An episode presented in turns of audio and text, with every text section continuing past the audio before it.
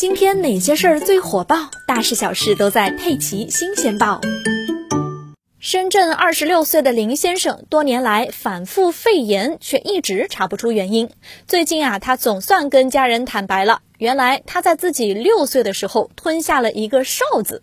由于年少怕事，他当时没有告诉父母，一瞒就瞒了二十年。自从这件事儿发生之后，肺炎就经常找上小林。期间啊，林先生也是多次自己去医院检查，但一直没能找到。这次他又是因为肺炎来到医院检查，医生在给他做支气管镜检查时发现了端倪。医生表示，CT 的结果显示小林的肺里似乎有个东西，但单单做 CT 也没能看清他的真身。随后，医生为林先生实施了手术，顺利取出了哨子，还彻底清洗了右下肺。医生表示，小林误食的哨子是直筒型的，加上小林的肺部有一个狭窄环，如果不是专门查看啊，一般情况下做支气管镜很难能够达到哨子所在的地方，导致这个病根一直被忽略。